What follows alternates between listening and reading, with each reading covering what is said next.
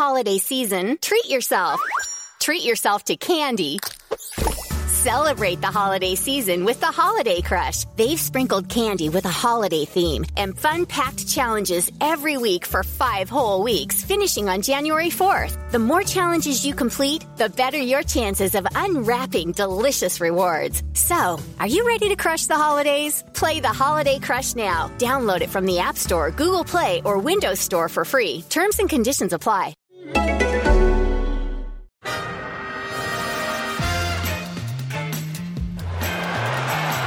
Va a llegar el gol del Arsenal Ozil. Marca Mesut Ozil.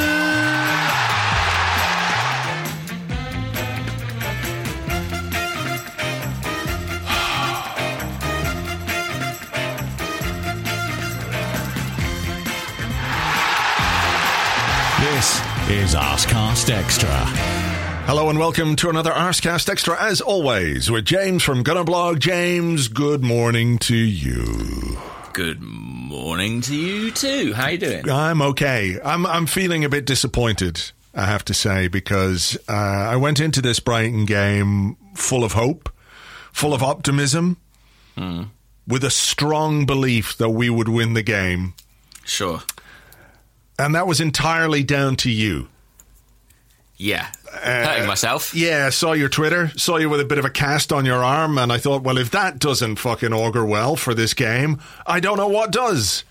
And lo and behold, we lost. We lost, Wow. and it, it's it's prompted a question from one of our listeners, uh, Vanig Bostanian, who says, "Is it safe to assume that Arsenal are so shit that not even an injury to James can help them get three points?" The other side of that, of course, is perhaps the injury wasn't quite serious enough. Well, that's what I was going to say. Maybe it wasn't severe enough. Um, shall I tell you very quickly what happened? Yes, please, and stop crinkling that bit of paper, whatever it is. Oh, that's my um, sort of uh, cast type thing. Oh, is it? Oh, okay. Yeah, yeah, well, yeah. then I apologize. I thought you were playing with a sweet wrapper or something. So no, No, that's no, fine. no. Just, Uh, just stop moving completely. Uh, I'll just stay very, very still. so basically, I had to go on Friday to hospital anyway, because that's what my life is like. I was just having a routine scan on some important parts of my body. And uh, that narrows, sit down. So, I won't go into it. Some internal organs, they were just checking that they were the right shape or something like that. right. And I left the hospital, and um, my wife was in the car, and she was like, "Oh, let's go and get a takeaway coffee from the coffee shop near here." I was like, "Brilliant! All right, we're going to do that." So we went and we parked in like a little parking space next to a van. We went and got the coffee. We got back to the car. I couldn't get in the front seat of my car to drive it because the van was too close to me. How what I did you get out in the first place? Uh, maybe the van wasn't there when I first parked. Okay, actually, right. So then I stood at the side and thought, rather than open my door and you know cause any problems with this van, I could see the driver in the van, uh, and I was like, I'll just let him drive out. He was facing out of the of the car park space, whereas my car was facing in. Yeah. he had parked more adeptly. So he drove out the space. I went round. I opened my car door. And then, for reasons I don't understand to this day, he started reversing back into the space. And I was waving and shouting, being like, You're about to take off my car door. Mm. Because he was reversing directly into it. And what I should have done, obviously, is just got out the way and let him, let the car door perish. But what I did was, for some reason, I sort of put my arm between the van and the car door. Oh. As, and he reversed, continually to reverse, despite me banging on the back of the van, it- crushing my right arm between the van and the door. Which is weird because my great aunt lost her arm in an accident uh, where it getting crushed out of the side of a car. But Really? my arm is intact. You're not just making that bit up, no? No, that's hundred percent true. Wow. It's actually her situation was worse. She had her arm. She was on a bus and she had her arm out of the window, and the bus Ah. swerved, and it got crushed between a bus and a lamppost. Okay, so this van driver had no sensory perception whatsoever. Uh, you know, he couldn't see. He obviously couldn't in hear. his mirror, he couldn't yeah. feel anything when you were banging on the van. Yeah. So so he so my arm. I mean, a questionable decision may be to sort of have put myself in harm's Sure. way, but I really thought he'd stop that van, and he really didn't. Hmm. And my arm went very big and very sort of wonky looking, and I was Right. like, as a man who's broken bones before, I was like, here we go. Uh, here we go again. And the pain was very intense. You know, I mean, the, Hmm. the screams of Bernd Leno were nothing compared to me on the floor in a car park in Boreham Wood. Wow. And I went to, back to the same hospital. Um, and it transpired after a few scans, they were like, yeah, yeah, it's definitely broken. It's definitely broken. It isn't broken. What the fuck sort of hospital is this? What kind of hospital is it? Like you would expect some sort of, you know, um, uh, what's the word? An assured decision. Oh yeah, it's broken. We've scanned it. It's broken, and it's turned out to be not broken. What's wrong with them or their It's machines? Because I said to the nurse, I was like, is it broken? She was like, I, have you, uh, how's your hand feel? And I was like, I've got pins and needles. I can't feel anything in my hand. She was like, that'll be broken then. So, in fairness to them, they were going on evidence. When they got the scan, they were like, oh, your bones are fine. It's just all your flesh. And they were like, that's fine. You can go home. But I mean, I'm still annoyed. I, I still basically, my arm really hurts, but it didn't break, and therefore that's why we lost, and it is my fault. Right. Okay. Okay. So not only did you get injured, you didn't get injured enough for us to win the game, and you're still in a great deal of pain and discomfort. And at the moment, We need to find this van driver. It's like Final Destination. Well, what happened to him? Did he drive off? Or He drove straight off. Yeah, yeah, yeah. He didn't get a um, number plate or number anything plate. like that. we did get a number plate. Right, Don't okay. Don't worry about that. All you need But- now is a private investigator and a personal injury lawyer, and you'll be fine. No, the thing is, what we need is we need him to get back. We need to get that man back, and this time he needs to properly kill me with Well, the van. another option might be for us to get that van driver and for him to plough into the Southampton team bus. Taking them Sure. off the motorway on their way. Oh, they'd be going individually. Anyway, I don't know. Run over a few of their players, spare you some of the pain, and maybe we might have a chance on Thursday. But look, um, a series of, of unfortunate events. Um, Yeah, but don't worry because the next day I got to cheer myself up by going to watch the mighty Arsenal in action at Brighton. Is there um, is there an edict from on high that anybody who is involved in covering a game, whether as a journalist or a commentator Yeah. or a pundit, must speak about how privileged they are to be there? We do get a sheet that tells us like, there are certain things we have to do, and that's one of the things on the list. Yeah, you also have to uh, tweet a picture of you in a mask at the ground. That's also uh, obligatory. Wow. Um, and then you you also have to. Um, I'm joking, by the way. No, this is true. oh, okay. So, it just Uh, wouldn't surprise me. Yeah, yeah. No, I, I, I recognise that there are patterns of behaviour Yeah. across journalists. Okay. but I mean, to be honest, you you feel you do feel fortunate, but then you're also like, this is very weird. I mean, Brighton, Brighton. It was a re- It's the first game I've been to, and it was a really impressive, like. Uh, setup, you know, like you got there in your car. They took your temperature while you're in your car. They, um, you know, it was all very, it was very like sort of conveyor belt, you know, park here, do this, walk here. It was super controlled, super efficient. Right. But also, by that token, I mean a completely alien experience. Yeah. You know? Well, look, what wasn't an alien experience was Arsenal losing a game away from home. Um, that was a habit we'd sort of gotten out of uh, under Mikel Arteta, but it came back with a vengeance on Saturday um, against Brighton. Uh, Yeah, three o'clock kickoff. There's our little bit of trivia. Who's the first team ever to lose a game uh, when a game has been broadcast at 3 p.m. live in the UK on television? Who could it be? Who could it? It could only be us. Um, could only be us. It could only be us. So look, let's go into it and let's talk a little bit about this game and about about what sort of a team Mikel Arteta picked. I mean, when you looked at it, did you have any particular issues? Were there things that, that stood out to you as surprising? Certainly, the inclusion of Bukayo Saka in midfield was a very interesting one for me. Um, and remains an interesting one because I think we have this this notion that with Saka, you know, uh, we can see a place for him in the team on the left hand side of the attack and a very intra- a very good place for him there. And then we think about, well, what happens with Aubameyang? What happens with Martinelli? Uh, and we'll come to, to some of those decisions. But, but this is another little string to his bow that we weren't necessarily sure that he had. And I thought it worked quite well in the opening part of the game. Yeah, I think they experimented with it in those friendly games. He played a bit of a few minutes in that position there.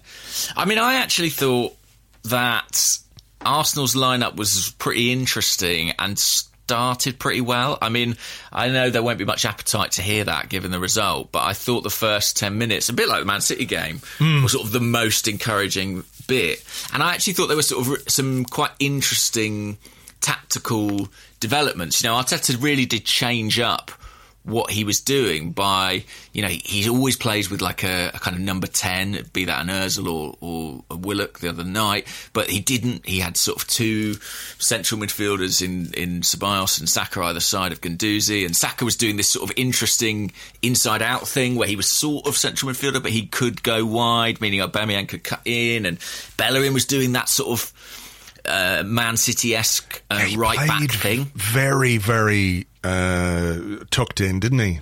Mm, yeah, it was kind of in possession. It was kind of a three-three-four almost. Mm. So Kolasinac was super deep, almost a third centre back. Bellerin was kind of a, a, third central midfielder, and then Saka could kind of overlap wide. And you know, it was interesting because that is sort of a lot of the tricks Man City play. You know, De Bruyne plays that kind of role that Saka was doing, albeit on the opposite side. Kyle Walker plays that right back mm. role. I was watching it and thinking, oh, this is the next evolution here. This is where we're going with this. And obviously, it didn't sustain, mm. and the performance wasn't good at all, really, no. after the first 15 minutes. Yeah, look, I mean, we hit the bar and uh, we can talk about fine margins and, and everything else. And if Saka's yeah. shot goes in, maybe, maybe, maybe, maybe it changes uh, the story of the game. You know, you go a goal up and, and maybe you're filled with confidence. To me, it sometimes feels like the longer we go without scoring, the more worried we become or the more inhibited we become in terms of our own performance. And there were some tight um, situations. You think about the, the great Saka pass through to Aubameyang, uh, where he was just, you know, his toe was offside basically. And there, there were moments where where it looked like it was happening, but you know, there just wasn't any kind of consistency or fluidity to the way that we played. Um, Brighton kind of figured us out. That guy in the midfield was allowed foul. Uh, with gay abandon, if you like. Uh, Bissouma was that his name? Someone, yeah. someone told me on on Twitter that Martin Keown picked him as his man of the match. Yeah, that's true. And I thought that's the most perfect thing I've ever heard of because Keown would have looked at that performance from Bissouma and and just marveled at the ability uh, he had to make fouls and not get booked. I mean, it was crazy. I mean, hmm. genuinely, like imagine how much Keown would have loved a game in which he could he could go and just career around the pitch and foul people and disrupt play and break up play. And I'm not being critical of the player by the way. I'm absolutely not being critical of him for doing that. And, you know, I would pay good money for an Arsenal player to be able to do that. And that might be a discussion we have a little bit later on in the podcast. You know, it's down to the refereeing and the officiating and everything else. But, you know, it, it, it was, um, yeah, it was quite a marvel to see uh, a player just, just be able to do that without even uh, a word from the referee. There wasn't even a, a, a ticking off for Martin Atkinson.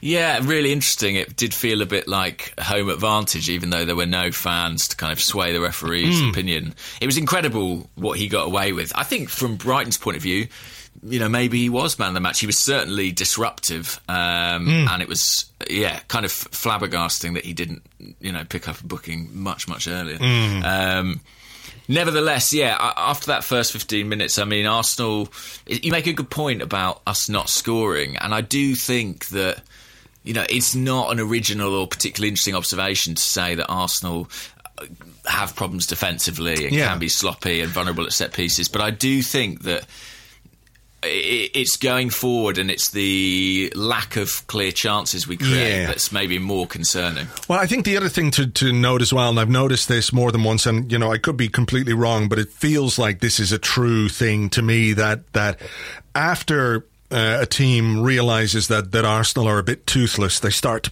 to apply a bit more pressure on us. They start to play higher up the pitch. They start to press us higher up the pitch, and, and we're not, you know, particularly well able to cope with that. I think when we can when we can compress the opposition, when we can play more of the game in their half, there is a bit more about us from an attacking point of view. But I think that the big issue for me is midfield. We just do not have a midfield worth talking about. Um, you know, that they're.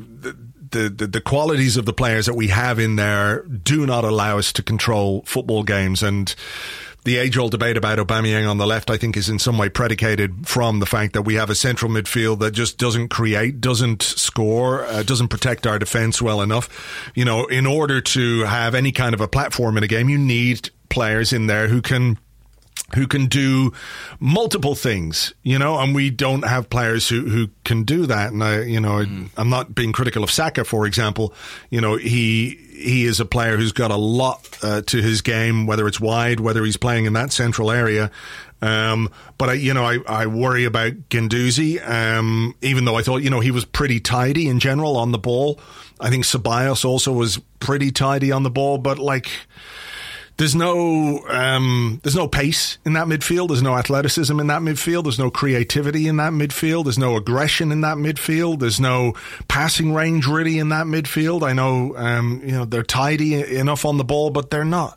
They're not penetrative. They're not creative. Um, and I think something I pointed out in the in the blog the other day was that all of our central midfielders this season. I don't include Mesut Ozil in this because I, I think of him more as an attacking midfield player have one Premier League goal between them the entire season. So this this requires us to have goal threats from other areas of the pitch and requires us to think, okay, well we could we could play Aubameyang centrally, but we're going to have to play a centre forward as well because we need a centre forward. Uh, so we we pick Lacazette because Nketiah played the other night. Lacazette, a player, hasn't scored a, an away goal for for well over a year. I think it was February 2019 since he last scored away from home. So there's a lot of problems in this team. Um, but I, I, I really feel like the heart of our engine room, if you like, is is a major, major part of what's wrong. Yeah, definitely. And not that he's the perfect solution by any means, but Granit Xhaka was a very important player for Mikel Arteta prior to the introduction of football. And I think losing him as early as we did in the return is, is clearly a problem. Isn't that not that sort of also illustrative of the wider issues that we have in that area of the pitch? And you know, I don't really dislike Granit Xhaka. I think he's a player who's got some limitations, but I can also see the qualities that he has. But if he, when you look at the lineup of central midfielders that we have, is I think um, by far the most important uh, to provide any kind of structure to our midfield. That tells me that there's a problem beyond you know simply the personnel, if you like. Yeah, maybe. I mean, uh, I think Arteta has been unfortunate in that he doesn't have Xhaka, he doesn't have Torreira, Torreira. yeah. Uh, again, I, I'm not sure that those are perfect uh, players to fix this issue. I mean, if you look at Manchester United, uh, and they are looking now at dovetailing Fernandes with Pogba.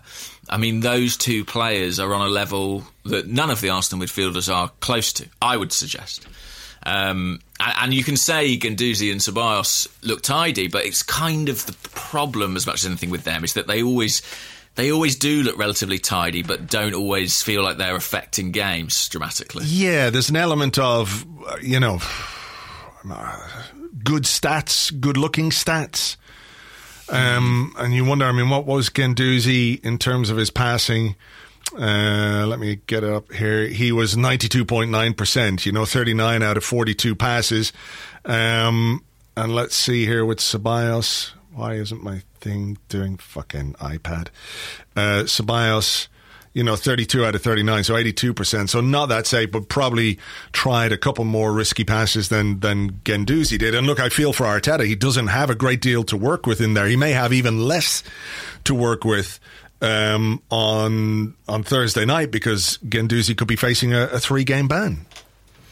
Yeah, it's a it's a massive problem and it's a huge area of concern. I mean, you know, Arsenal. It's also an area with big, big questions because you know what do Arsenal decide on Ceballos in the next twenty four hours? Hmm. Uh, you know, it, it, it's. Uh, I mean, it feels remiss to not say, well, look, obviously there are problems at centre half. Obviously there are problems in attack. But I do think that the hub of your team is your central midfield, isn't it? And when we think about the great Arsenal teams that we've been uh, fortunate enough to watch in the past, so often it was the central midfield that was kind of the heartbeat of those teams. Yeah, and look, uh, you know, this is a, this is an area of the pitch which has been uh, in need of. Um, we've needed to do something there for a long time, and it's not as if we haven't tried.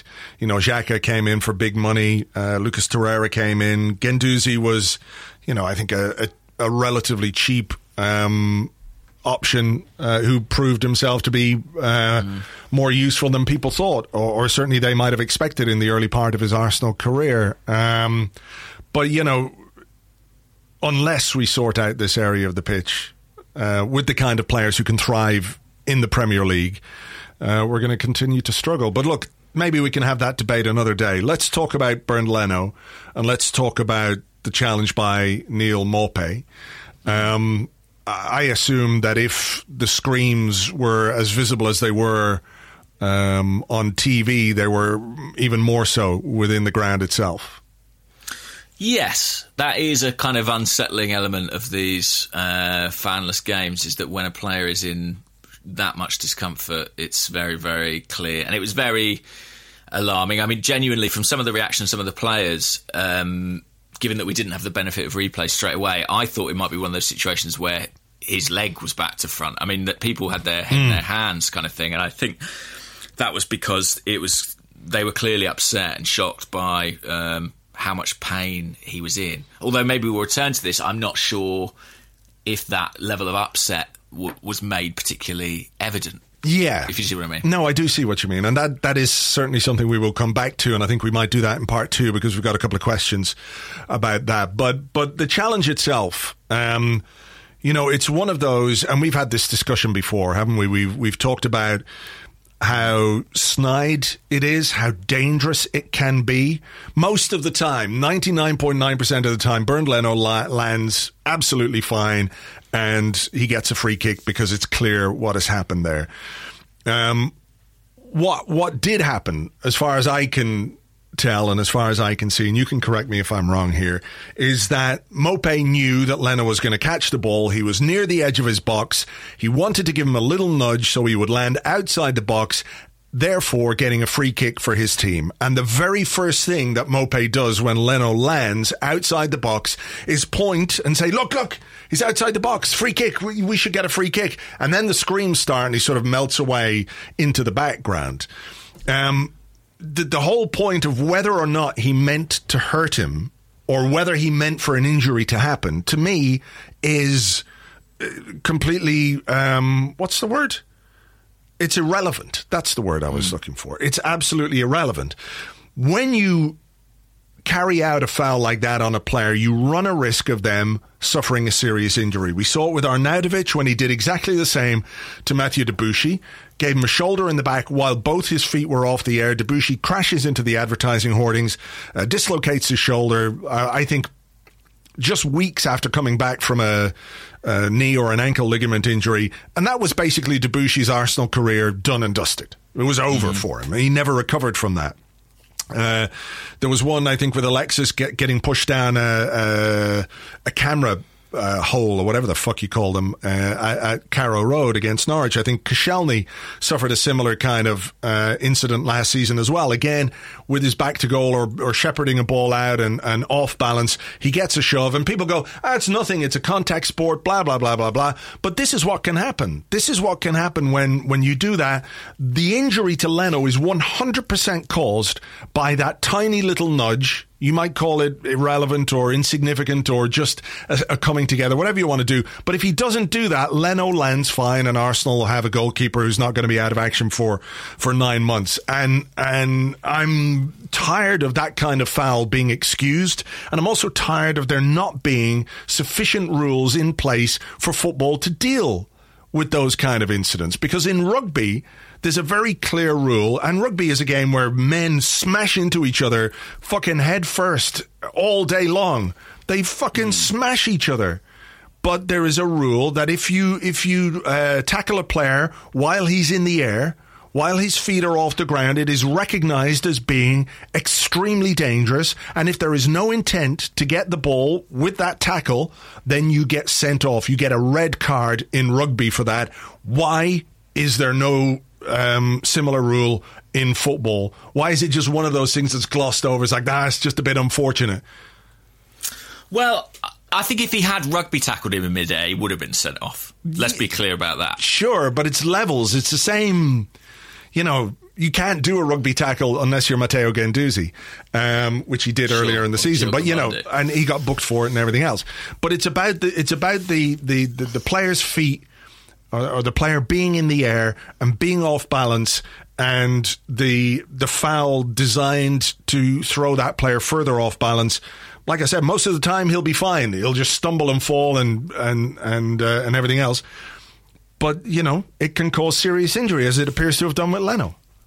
I guess I, I think I'm slightly less exercised about it personally. I, I sort of feel like a really good tackle can cause a serious injury. Do you know what I mean? It's like any, anything is prone to an accident, and I think that the Debuchy and uh, Alexis situations for me are much more grave because they are when a player is off the pitch, pushing them, you know, into another area or off, you know, off Sure. the side of the pitch. I think that that is really awful. With the Maupay thing, I was sort of thinking.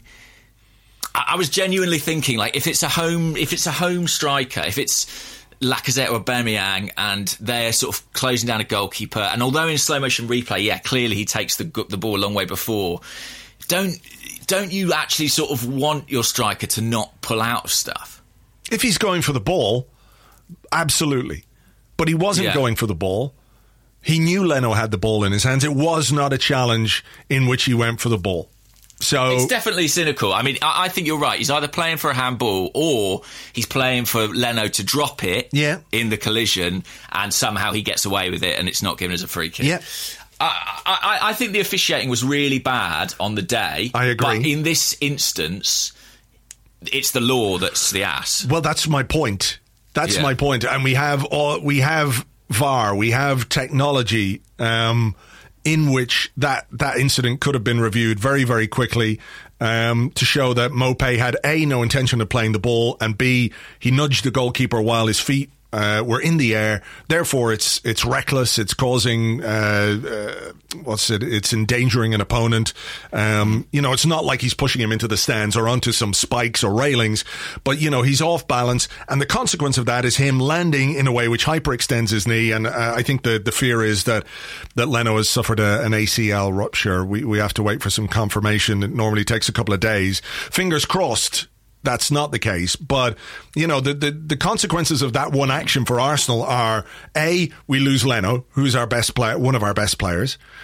B um, we've got to use. Uh, uh, our backup goalkeeper now for the rest of this season, and hopefully Emi Martinez can step up. C, it might mean we have to spend money on a goalkeeper in the summer if the injury is long term. You know, it, it throws another sort of uh, uh, complication into our transfer business, whatever that is. You know, and what what happens to Maupay? Nothing. Well, no, nothing, and that is the uh, that is the that is the law of not being correct. I would say, you know, uh, if something is if something is genuinely not an attempt to win the ball, I think that's clearly worse than. I mean, Lacazette went in on the goalkeeper, didn't he, in the second half? Um, and I think the difference, I haven't seen a replay of that one, but the difference by all accounts was that it seemed that the ball was there to be won. Yeah, he went sliding in. Yeah, yeah. I mean, you know, still dangerous, and he was booked, right? Hmm. Which I think is correct. But yeah, I mean, look, I feel desperately sorry for Leno. I feel desperately sorry for him because he's had a nightmare of a season in terms of what he's had to face, but he's come out of it with enormous credit. I I, I do think there is a case to be made that he has been our best player this season. I think it's between him and Aubameyang clearly, but he has been brilliant on so many occasions. Hmm.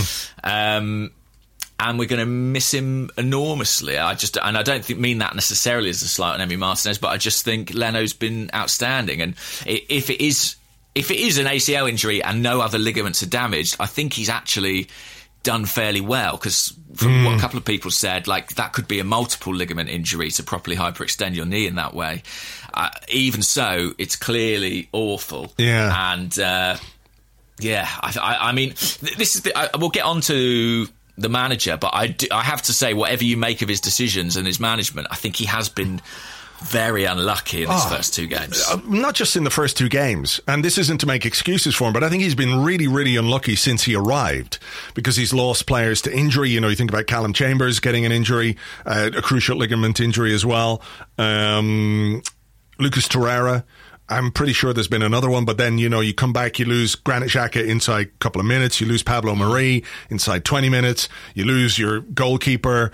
Um, yeah, look, I think he, he really has been unlucky. Arsenal have been unlucky. The only luck we've had is bad luck. Um, so, pff, I don't know what to say. Fingers crossed for Leno, but it's, you know, I, I just find it, it really, good. no, it doesn't look good, but I find it really annoying. Really, really annoying um, that we lose a player in those circumstances because it is so so unnecessary. The reaction of the Arsenal players and and and everything else will come to in part two. So let's go on to.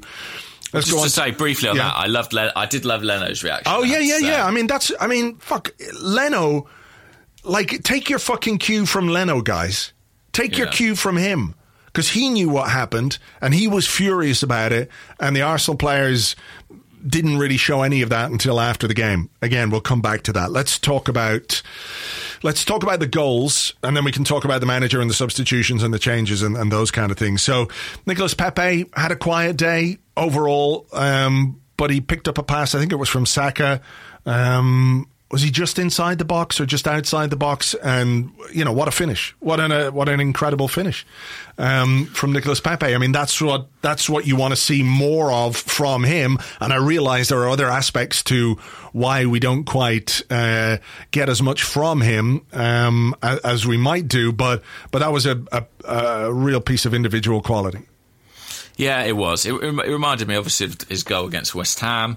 Uh, just a brilliant strike. I mean, the way it dips in under, under the far corner. I mean, he had a really weird game in some ways because I know people say Bellerin doesn't support him enough and doesn't run outside him, but I don't think there's any way you could watch this game and not think that that's what Bellerin was under instruction to do. I mean, he was really tucked in narrow. Mm. And I think I think that was quite deliberate. I think that the the plan, the idea was to isolate Pepe one versus one against six foot six Dan Burn and run him, which worked to an extent. I mean, Burn was quite clever. He committed quite a few fouls on Pepe to sort of stop him getting away. I mean, Brighton were you know very physical and they were happy to commit fouls when they needed to in order mm. to slow Arsenal down. But Pepe, you know, he, he, didn't get into the game a great deal, but that was an example of what he can do. Okay, I mean, you, I take your point about Bellerin and what he was instructed to do, but do you feel like with that kind of instruction, it still leaves Pepe quite isolated uh, and maybe not getting on the ball as much as uh, as we would want him to? Yeah, I mean it does. Uh, what what I noticed was it meant that whoever was playing left wing for Brighton, and I'm not sure it was. I think it might have been Aaron Mooy in the first half. It, it meant that Mooy when they brought on um, Marsh. Right. March, rather. Because Mooy had been booked, that's right. So yeah. when Bellerin went in field, Mooy went with him. And all, and all that meant was that it meant every time Pepe was available, was one versus one with Burn. And I actually would argue that the bigger problem was that Arsenal didn't get the ball to him because I think I would back Pepe against Burn eight times out of ten. And I think that the team was set up to facilitate that, but he didn't get on the ball. I know that, you know, fine, take Bellerin down there with him, but he's going to take Mooy with him as well. Mm. Um, it is weird though, because you look at, um, I'm just looking at the, the passes. Like from the time he scored the goal until the time he was taken off, he received three passes. Yeah, yeah. You know, which is crazy. He's playing against a left back who's who's on a yellow card. I, I think that the right hand side was dysfunctional. I think we didn't get him on the ball. I think Bellerin wasn't particularly great in that role. It's not a role that he's played loads of. And I also think that Ceballos was our kind of right sided central midfield player. And I just think that's not his side. I mean, one of the one of the issues with this Arsenal midfield, I thought on Saturday, was that in Guendouzi, Saka, and Ceballos, and I think Tim Stillman tweeted about this, you got three players who want to be in the inside left channel, really. Like, that's where mm. They're all more comfortable. And the Arsenal didn't look to use the right hand side enough. I also think Lacazette was pulling into that channel, but didn't have the best game. I mean, as he tends to not away from home. Mm. So yeah, it is it is a it is an odd one, and I do I do accept that it looks like Pepe is left with an enormous amount to do. The funny thing is, on this in this particular match, in this particular one v one. I would have absolutely backed him to be able to do it. And when he got the ball, he was dangerous. I just don't think we spread the play and got and I spent Dutch there, spread the play. That's Steve McClaren. I, I, don't think we did it well enough, and I don't think we yeah. found him in space enough. Yeah, I mean, I think part of that, and we'll come to it now in a moment, is you know the substitutions. I think uh, there was uh, Ceballos was absolutely knackered. Um, I mean, he's not the quickest anyway. But there was, you know, there were times you're looking at him and you're going, "Are you wearing fucking lead boots, man?" You know, yeah. he just does not move quickly. And look, he played um, basically the whole game against Manchester City and and everything else. And I, you know, I realised that perhaps the options we have are imperfect. But you know, after three months without football, um, you've got to assess properly the physical capabilities of the players. And maybe if somebody isn't quite technically as secure as Ceballos, but can give you more physically. It offsets that, particularly when you're playing against a team, a team who are also going to be suffering you know, physically. So that that might have been something Arteta could have done a bit earlier. Their first goal, uh, two v one versus a corner. I've watched it again and again, and it's it's difficult to see exactly who should be with Ceballos out there, but I think it's Pepe, uh, and and he drifts off centrally. But you know, to to end up with just 2v1 on a corner like that is absolutely ridiculous. Um, Especially given that it was quite clear, I think, from early on that set pieces probably were the biggest threat to us on mm. the hmm. day. Um, yeah, I mean, and the point just to sort of cut across you, sorry, is is that you know when it comes to set pieces, it's not just the ball being delivered in the box that you have to be aware of. You know, it's easy to look mm. at Brighton and say, look at look at all these big guys that they can put in our box, and they have a line of four, and they're all standing there. But you know, a set piece isn't just about the ball coming into your box; it's how you're set up from each one to make sure something like that doesn't develop. Yeah, it's uh, basics, isn't it? Yeah. It's real basics. And I think that played into Arteta's frustration at full time. You know, speaking about competing and and being switched on, essentially. Arsenal weren't switched on enough mm. and they were punished. Uh, I mean, you know, it's a scrappy goal once it goes into the box, but you're absolutely right. It's the ease with which it goes into the box that's our undoing. Mm, the winner. Um, yeah, the winner. I need to have a look at it again. Actually, I'm just loading it up now. I sort of, I think people forgive me. I haven't wanted to watch it. uh, Brighton brought on a player, Mac Allister, who is a very, very tidy, talented player, and he was involved. I mean, my first reaction when I saw it was, and maybe this is wrong, but I saw it and thought that's a really good goal. It was smart because I think if you look at it again, uh, what's really clever, um, and I'm not here to sort of blow smoke up the arse of the opposition, is the movement of the two forwards. Is it yeah, Connolly? step over. Is it Connolly who plays the little dink or the little? Yeah, it's Mac Allister into Connolly, and Maupay has dummied it and goes around the outside. Yeah, but if you look at the movement of the two strikers you know, it, it looks as if our central defender should have them uh, covered. Um, but if you look yeah. at it, that one runs off the other one, so the two central defenders are. So he dummies it, and that guy flicks it around the corner, and then. I mean, Mustafi does. I mean, listen, Mustafi's been. Uh, you know, the, the in some ways the least of our problems in this these two games, mm. but he does uh, get properly bamboozled there by that movement. He does. He does. I've got nothing more to say about Mustafi that I've you know haven't already said. I just don't see the point. Um, you know, he's been fine, but you know there are moments where he gets exposed, and, and that was one of them. Um, I, I, do think as well that when Mikel Arteta talked about the manner of the goals, we didn't compete properly. Um, w- with either of the goals. I think he might think that his central midfielders uh, Yeah. could have done more. I think Guendouzi's effort to close down the original pass is ha- half-hearted, to say the least. I mean, he played nominally as our defensive midfielder and didn't make a single tackle. You know, I, and look, I, I don't. I'm not saying I blame him per se. That's that's kind of not his game. It's not what he does. He's not a tackler or an interceptor, really. Um, but it's a problem, you know. Uh, and look again. He's he played. Did he play the whole game against Man City, Guendouzi, or he played a significant chunk of it anyway? Yeah, I mean, look, tackles aren't the be all and end all. Gilberto Silva didn't always put in crunching challenges, did he? But it's about being smart. And when you look at the replay, I'm watching it again and again hmm. now. I don't know why it's sort of hypnotic. But when it is that guy Mac Allister who picks it up in midfield, Guendouzi's some way off him. I think Reiss Nelson's the closest player. He could probably do more. Yeah. Ganduzi could certainly do more. Yeah. I think you know maybe that's Joe Willock that inside. I'm not sure who could do more. There's just too much space to play that pass into such a, dare, a dangerous position on the edge of the 18 yard box. And yeah, sure, from there Brighton do well. It's the little Giroud flick and finish, but mm. like, yeah, Mustafi won't be happy with his contribution in that. And I think you could see in Arteta post match that he was really, really unhappy with with the the nature of the concession of the lead. Of course, of course. I mean, look, uh, cons- It would be weird if he wasn't. Yeah, of course. conceding a goal at, at that point of any game, or conceding a, a goal that, that loses you the game at that point is, you know, it's like a knife in the guts. Um, Yeah. However way you want to compartmentalize what's going on this season, and however sanguine you might be about where we are and what we're doing and everything that's gone on, it's still like a kick in the bollocks when you when you concede a goal like that.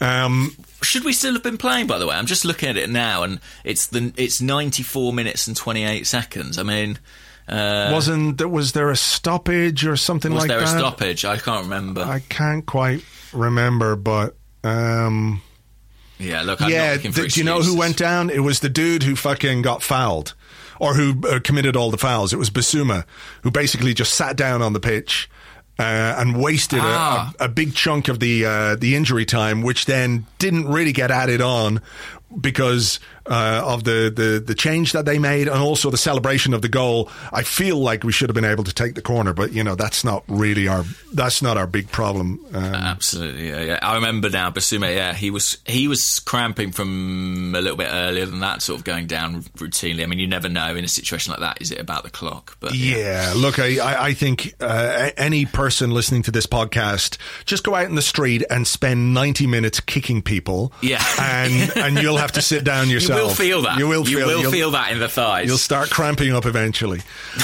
Let's talk substitutions, James. And, and it's been a Yeah. discussion that we've had more than once about Mikel Arteta since he took over, with all the applicable caveats in you know that he's a, a rookie manager and uh you know learning his trade and all those things. I think people can can recognize that. But, uh, you know, if you're having this discussion on a semi consistent basis, it suggests that there is, you know, room for improvement. Um, and I think Arteta would probably recognize that himself. If he's looking to maintain high standards from his players, he'll want those high standards to be applied to himself or expect them to be applied to himself as well. Substitutions, I feel, in the time that he's been with us, have been a weakness. Is that you know? I don't want to like uh, be overly critical, but I think it's fair to say that there are things you know he's good at and things which he's not quite as good at, and this is certainly one of them. I think that was summed up by by what happened with the first change with. Uh, they were going to bring uh, Eddie Nketiah on and also Kieran Tierney on, and the reason that didn't happen, my understanding is that it was it was on our side. It wasn't on the official side. So, you know, even something as basic as that, you know, is is an area that we can improve on. Yeah, and look, that was a big problem because uh, it meant that the final change, if they wanted to bring Tierney on, that had to be it. You know, they had to make all their changes at the same time. They Yeah. had a third opportunity. Uh, and it was a bizarre situation to watch unfold. I mean, Tierney was absolutely ready to come on um, and seemed bemused about, as to why he couldn't. It's obviously disappointing to know that the protocol wasn't followed. Do you know, is, is the protocol more complex at the moment than normal? Like, are there like do you have to tick form saying he hasn't got a temperature or something? I don't know. I don't think Yeah. so. I think it's just the standard thing. You Right. you have to fill out some paperwork and give it to the fourth official and and what have you. So That's that's really uh, frustrating. But I think that is sort of almost. I mean, that, that's a kind of side note. I think in terms of Arteta's decision making, I think you're right. I think substitutions are an area of weakness, and that's inevitable. I guess that there will be those areas of weakness in such an inexperienced manager, um, but that's seemingly one and uh, it does matter, particularly at the moment when you're able to change quite so many players. You know, you want that to be with a positive effect. yeah, I mean, would you have done anything differently to what he did? I mean, he brought Nketiah on for Lacazette, which basically kind of like for like, Yeah. when he could possibly have, let's say, brought Lacazette off and put Martinelli on on the left hand side, um, and moved Aubameyang into into the centre. He could have done that. Uh, I mean, it's difficult to know. I mean, we've got a couple of questions about Martinelli and why he's not been involved, um, which we'll come round to. I, I have the slight hunch that he sort of think, feels Aubameyang and Martinelli offer you very similar things, and he was looking for some of those uh, more Lacazette-like qualities, and that's where he sees an Nketiah as more analogous. I, I'm just looking. I mean, did he did that on 78 minutes? I think again he's unlucky because he had to he had to use a substitution for injury in the first half with Martinez. The the three changes at 87 minutes. It's is it one all at that point? Yeah. Yeah. I mean, they felt to me like they weren't even really substitutions to go and win the game, but more just like, here's some more minutes for these players. Here's some fresh legs in the final few minutes. Yeah. And, yeah. And maybe that's a mistake. Like maybe he should have been thinking, what what can I do to improve this situation? What can I do to push on? Because Tierney as a left winger, for example, is not a particularly progressive attacking change, is it? Not really. I mean, I suppose the idea was to get him on the left wing and, and put some crosses in. Um, You know, because he's good at that. He can deliver well into into the box. We've seen that this season. But, you know, again, could Tierney not have come on for Kolasinac and, and you find space for Martinelli or, or what have you? You look at, you know, the 87 minute changes. Uh, How Ceballos lasted 87 minutes, I will never know. Uh, you know, and again, I accept that his his his options are limited. He could have put on Joe Willock earlier, or he could have put on Ainsley Maitland-Niles in midfield, about whom he had some very positive things to say before the game. Um, but you know, it's it's sort of recognizing where his team is struggling and addressing those issues in game. Yeah, it's game management, isn't it? And it's being able to affect change. Yeah. Um, and and I, I don't necessarily feel that he's particularly strong in that area right now.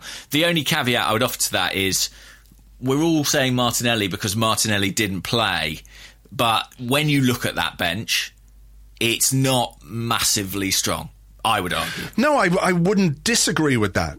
I wouldn't disagree Yeah. with that at all. Like I said, the options are not particularly brilliant, and I, I'm, you know, I'm, I'm really wondering what he's going to do if Guendouzi is banned for Thursday, and uh, that would mean he'd be also banned for the Sheffield United FA Cup game and the, the home game against Norwich. Yeah. And we're without Granit Xhaka. We won't have Lucas Torreira. You know, the the latest medical update from the from the, the the medical team on the official site was that he's looking to return to full training in two to three weeks. That's not a guy who's going to necessarily be ready to play in two to three weeks. You know, it feels like it's next season for Lucas Torreira. You know, based on how much time there is left in in this particular campaign. Um, maybe I'm wrong, but you know we, we, we'll wait and see. So you know what sort of a midfield is he going to fashion out of Ceballos, who's played two games and been you know looked very leggy and didn't look particularly good. Um, he's got Joe Willock, he's got Saka, he's got Ainsley Maitland-Niles, um, and then what? Well, I I think we're at the point where he's got to give Ainsley Maitland-Niles a game in there. I mean, I wouldn't read too much into what Arteta said about him. I mean, certainly there has been a kind of uh, rapprochement between them. Certainly they're they're on better terms, and and Ainsley is considered for selection at this stage, and Arteta thinks his attitude is improved. I don't think he's you know suddenly going to be the next Arsenal captain or anything like it. I No. think there's still a big chance that he might be on his way come the summer, but. Right now, given the lack of qualities we have in central midfield, given the injury problems we face, given the fact that we've tried other stuff and it hasn't worked, I think he has to be worth a go at this stage. And you know, he had his shot at right back. It's worth remembering he didn't play badly at right back, particularly under Mikel Arteta. He No. was actually fairly decent. The issue was simply that he didn't want to continue playing there. And I think if he does want to play higher up the pitch, if he does want to play in midfield, I mean, we go to Southampton next. Am I right in thinking that that's actually where one of Maitland-Niles' best Arsenal performances did come as a central midfielder in that cup win uh, where Danny Welbeck scored a couple maybe, and Alex Oxlade-Chamberlain played central midfield. Right, it was a right, big right. win in the FA Cup. Uh, maybe there'll be another chance for him there because, I mean, look, I, I just think if you go with Ceballos, you're putting yourself almost at a disadvantage in terms of legs and athleticism immediately. So anyone you've got who can counteract that or bring some dynamism to the midfield, I think has to be considered. Yeah, and of course there's the um, the number ten that we Wow, kind of all forgotten of about. You I know, mean, somebody. Sorry, yeah. Talk about that subs bench. I mean, I, I genuinely forgot that he was there when I said that that was a very weak bench. And, and I'll tell you part of the reason I forgot. I mean, I know you. I know reading anything into body language is a dangerous game, but his body language at Brighton was not the body language of someone who was particularly confident he was going to be involved at any point. Right. Yeah. I I did see him go out to warm up at one point. They showed him on the TV going out to warm Yeah. up. But, you know, look, needs must. You know, uh, we're in a difficult position and, uh, you know, can make all the cases about being away from home. And look, I, I'm not necessarily convinced that Mesut Ozil is anything like the kind of player that we would like him to be or anything like the kind of player he used to be, not by a long way. But, you know, what else is there when we're going to Southampton and we might have, you know, just kids to choose from? You've got to get some experience and also, you know, some ability on the ball. Um, so maybe, maybe this could be his his uh, Mustafi-esque redemption for the last The few games. The cycles are getting quicker, aren't they? In terms of sort of he's out and then he's in. I mean, it used to be sort of over a period of months, and now it's days. Yeah, yeah. Well, look, there we are. There we are. Anything else from this? Anything else you think we might have learned or that we need to discuss in this part of the show? Um, other than to just sort of say again that it was a very, very disappointing result. And even if you're, you know, even if you're, um, like I said, fairly sanguine about what's going on, to go and lose to Brighton for the second time this season is is very disappointing. Yeah, I mean, the table is pretty sobering right now. I don't know if you sort of caught sight of it yesterday, but I believe we're in 10th now. We've got a goal difference of zero. Um, we are very much a mid table team this season. Yeah. And, and it's not like an outlier that we're there. It's what all the underlying metrics and things like that suggest we should be. Uh, it is sobering. I mean, I think I think Man City. You know, we could all look at that and go, "Well, that's Man City." Do you know what I mean? I mean, we could all sort of isolate that game to an extent. But Brighton had not won a match this calendar year uh, in the Premier League. They, I mean, they are, yeah. Go on. No, I was just going to say we hadn't, you know, until this week we hadn't lost a game in the Premier League this year, and Brighton hadn't won a game. I mean, is there a better team to face if you're Brighton than Arsenal? Uh, possibly not. Possibly not. But yeah, it, it, it was quite sobering, and I sort of also think looking at that table and looking at the amount of teams in between us and sort of those European places, and looking at the fact that like some of them won, like Wolves, and you know. I, I, I, I kind of. I mean, we, we, we might have a question about this, but I'm kind of very close to sort of writing it off. The season, Yeah, or yeah, yeah, yeah, our chances of like achieving anything. yeah, yeah, yeah. Yeah, yeah, me too, me too. I'm like this, the realistic part of my brain and the kind of gut feeling part of my brain is like this is this has been over for a while. Um, th- this is a season I really, really want to see the back of. I think, you know, we're we're struggling for all kinds of reasons that we don't need to go into that we've discussed many, many times. You know, a lot of what's happening is is a consequence of what's come before Mikel Arteta, but you know, Arteta has to obviously take some responsibility for for what we've done on the pitch against Brighton and everything else. And then there's the other kind of little sneaky part of my head that goes, well, you know, we could win the FA Cup and get back into Europe that way. And then it's like, shut up. You shut up, you stupid brain. But I I can't know. help thinking that either, you know? It's weird. Well, also experience has kind of taught us that because there were so many times under Arsene Wenger when it looked like that door was closed, and then we would somehow sort of sneak in. Hmm. Um, but I do get the sense that this group of players is a slightly different matter, and that Yeah. the season is a slightly different matter. Mm, there are there are issues that we're going to go into in part two because we do have some good questions. So look, let's take a break, and we will come back with your questions and more in part two right after this.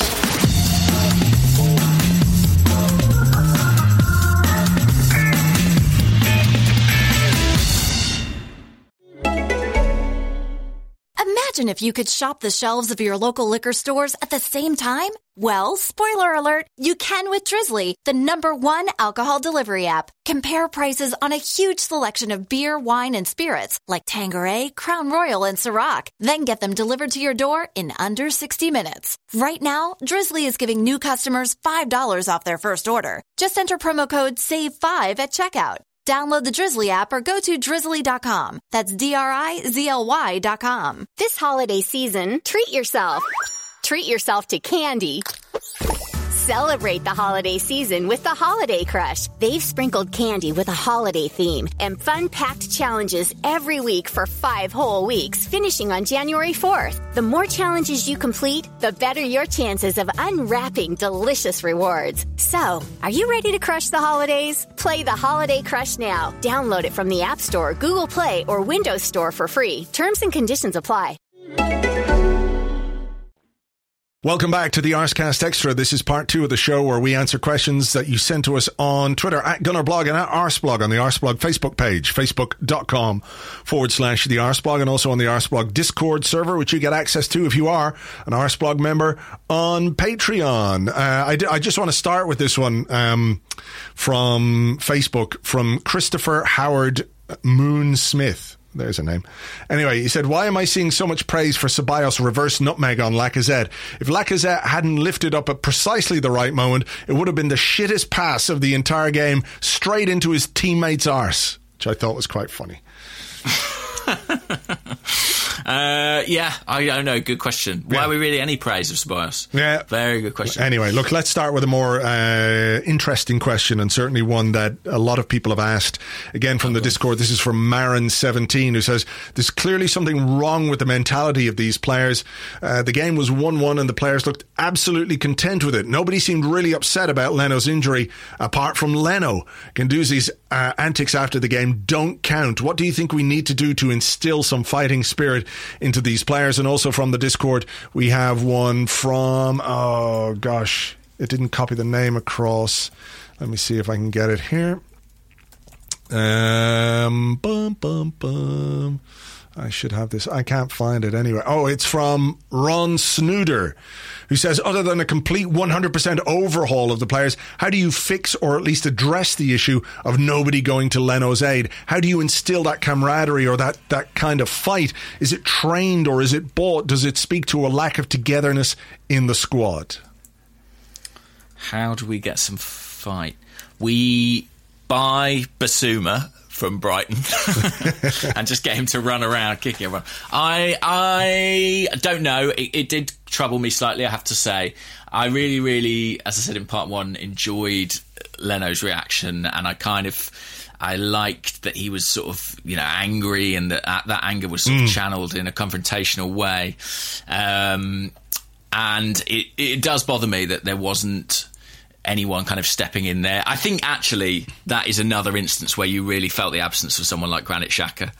And even though, you know, he has his critics, I suspect that's a conversation he would have been involved in. You know, the captain out there is Aubameyang. It, it's just not him. Is it to No. kind of step up in that way and be confrontational? That is not his character. It's not his persona. It's not the type of leader he is. You do need that in a team, and it bothers me. I mean, if you think, you know, we spoke about Martin Keown earlier. Imagine his response. You know, Absolutely. I mean, look, it's it's kind of easy to say, well, back in my day, back in Of the course. old days, if that had happened, you know, but really, if that had happened, you know, not too long ago, um, Maupay would have got smashed. Next time he went for the ball, he would have got clattered.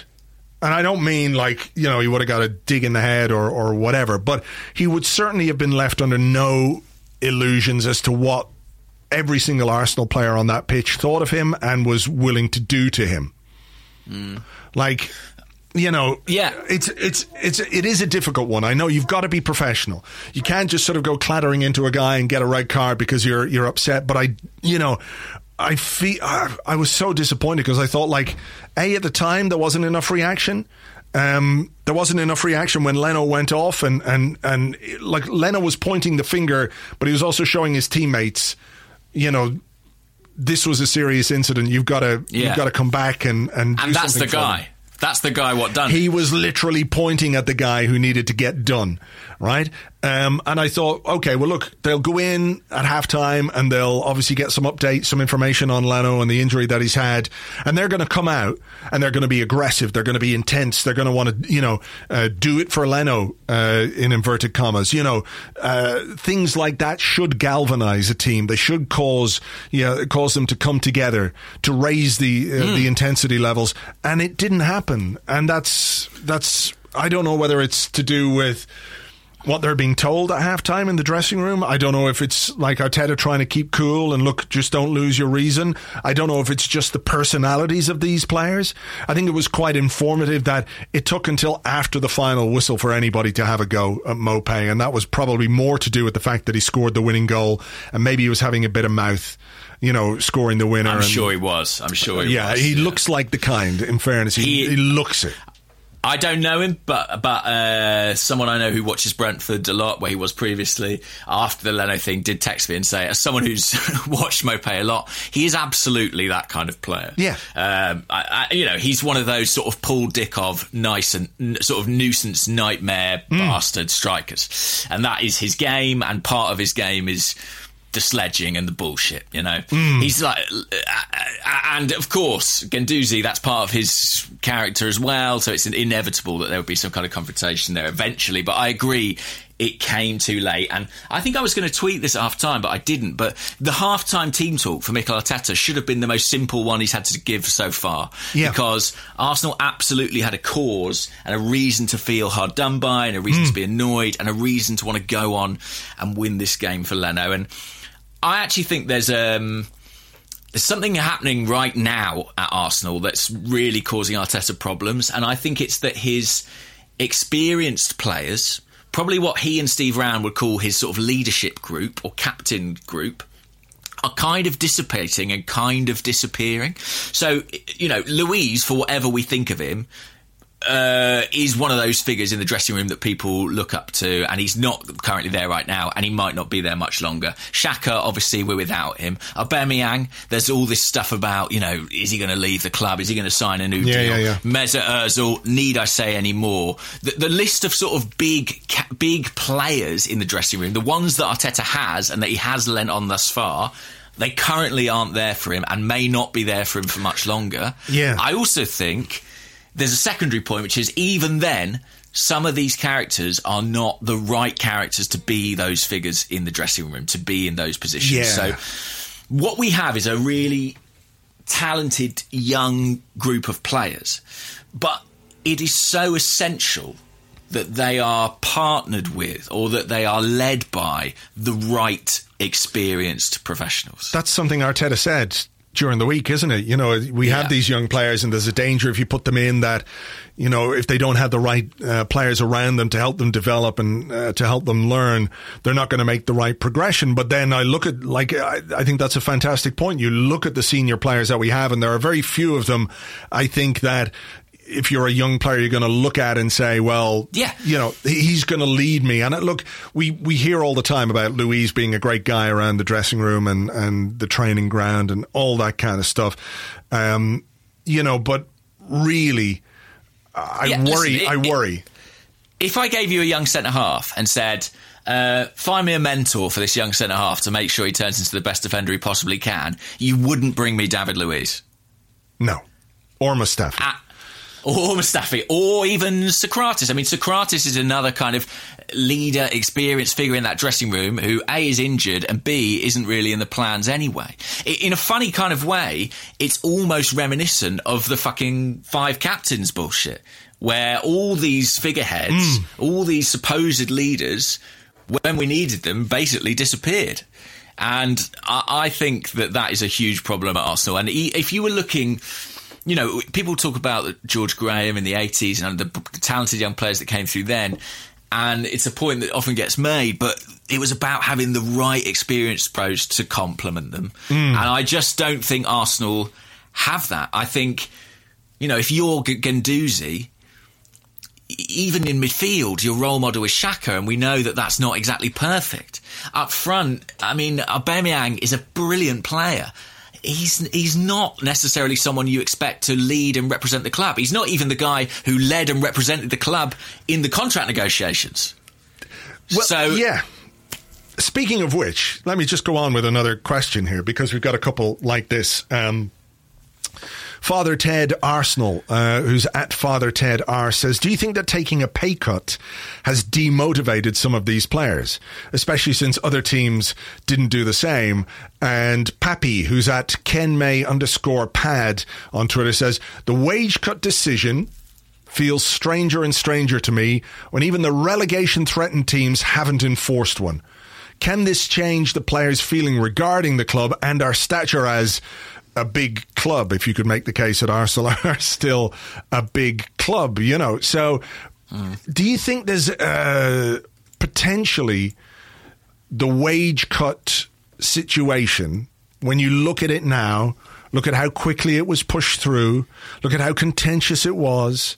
Look at everything that went on around that. And, and you know, we were, I suppose, heartened. Maybe that's not the right word, but reassured that when Mikel Arteta got involved and sort of led by example to say he was going to take a pay cut himself and, and all that kind of stuff, that, that people got on board. It spoke to a, a uh, you know good connection between the manager and within the squad and everything else.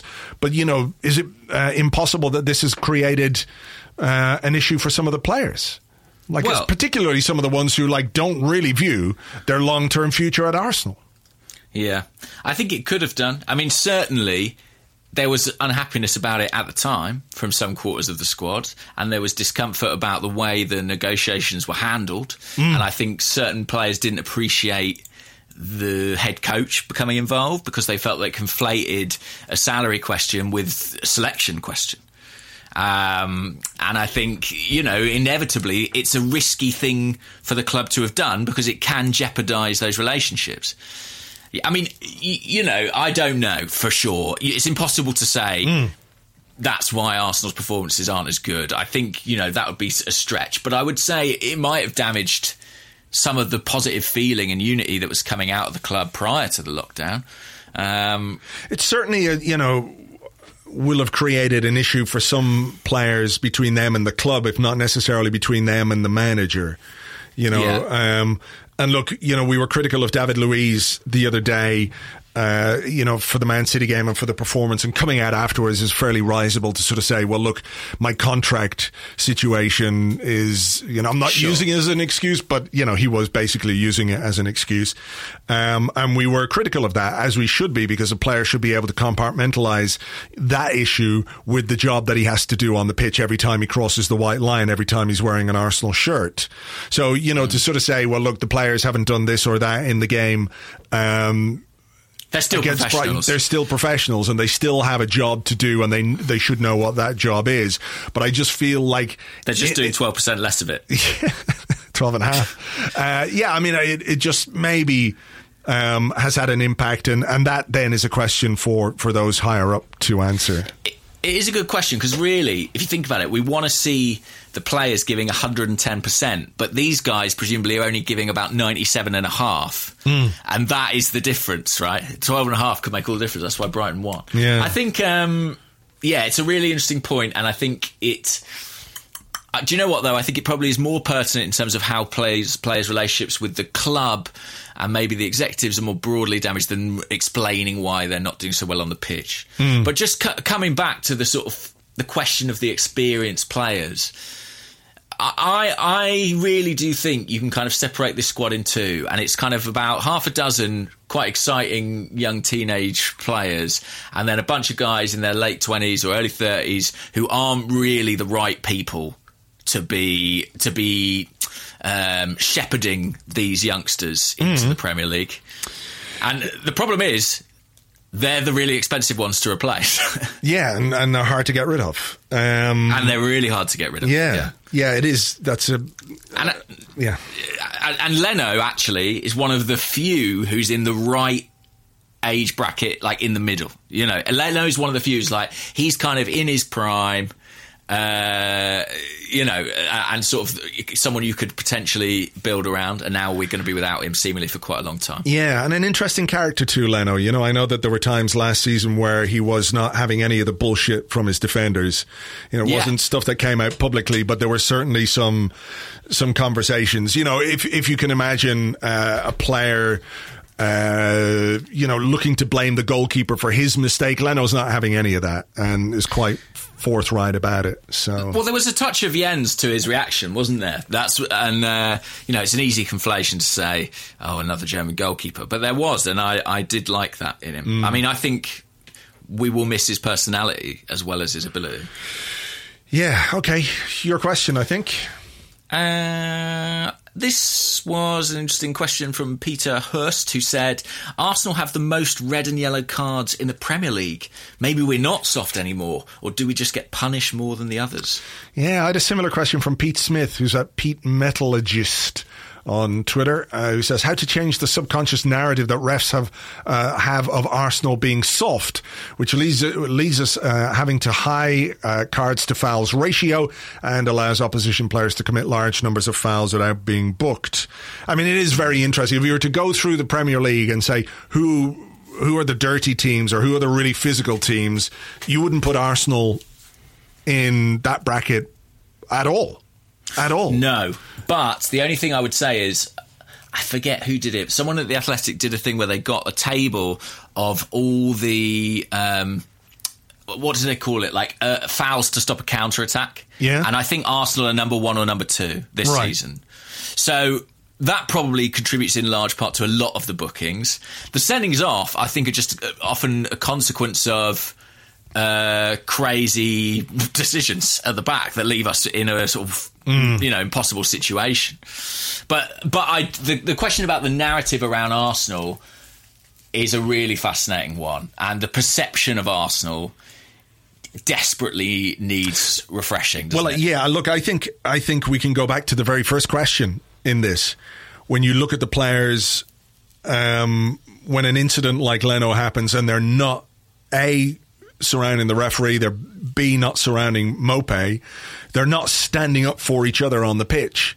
And I think when you have a player like Bissouma, for example, who is careering around making foul after foul after foul, you know, I think at one point after maybe the seventh foul, they said, "Oh, Aubameyang's just gone over to have a word with the referee." You know, you need to do that after his second foul and his third foul. I'm not saying that you know we, we all have that. Um, Image, remember Manchester United veins popping out, chasing Andy D'Urso around the pitch, you know, give, giving the referee a hard time.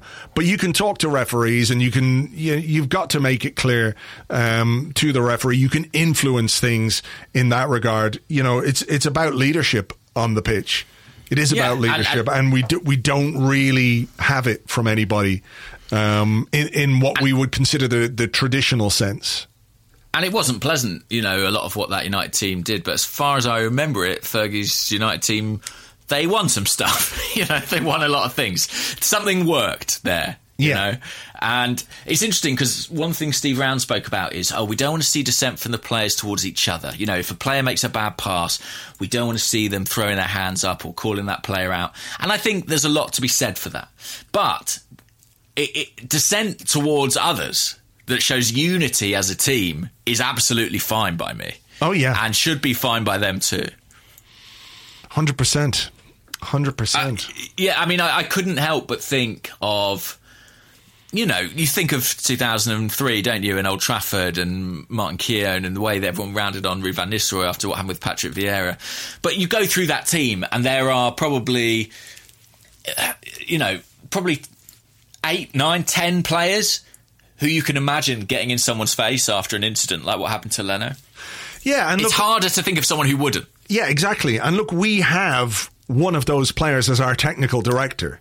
And I really hope that Edu, who was in the team with, with Lauren, who was in the team with Keown and Patrick Vieira and Ray Parlour and these big, big characters, Dennis Bergkamp, Thierry Henry, you know, these huge characters on the pitch can look at this Arsenal squad and look at this Arsenal team and see that such a fundamental part of what makes a team effective is missing.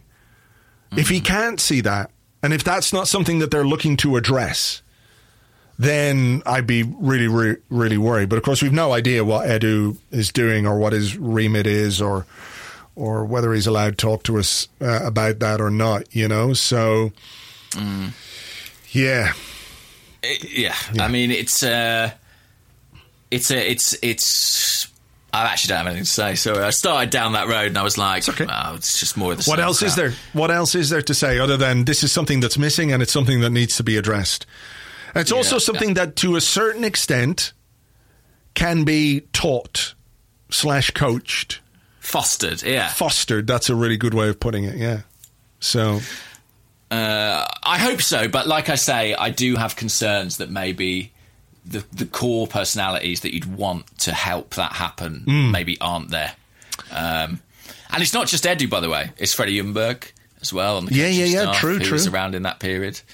Um, and everything that we kind of learn about Arteta suggests that that intensity really is there in him as well, but it's not on the pitch. Uh, what, what about this one? Eddie Longbridge, a lot of people have asked this, and we touched on it in part one. But hi, guys, why do you think Arteta's been reluctant to use Martinelli? Or the Martinelli, as Eddie says. We all love the Martinelli, and we want to see him play. How can Mikel Arteta not want this too?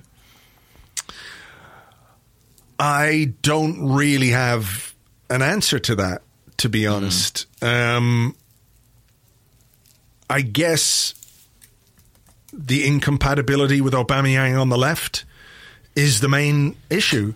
Like he wants to keep Aubameyang on the left hand side. He doesn't want to play him. Um, doesn't want to start him at centre forward. Uh, and he doesn't want to move in there during the games. And where Martinelli is really effective is from that left hand side. I mean, I, I think from speaking to people, it's not a question of a lack of faith in his talent or his potential No. because they, they do really, really think he's he's a fantastic prospect. Um, whether there's an issue with an injury or something we're not quite 100% sure about, but you know, surely if he's on the bench, he can do 15, 20 minutes off it, you know? Um, Yeah, I did hear that um, he hadn't returned to training quite.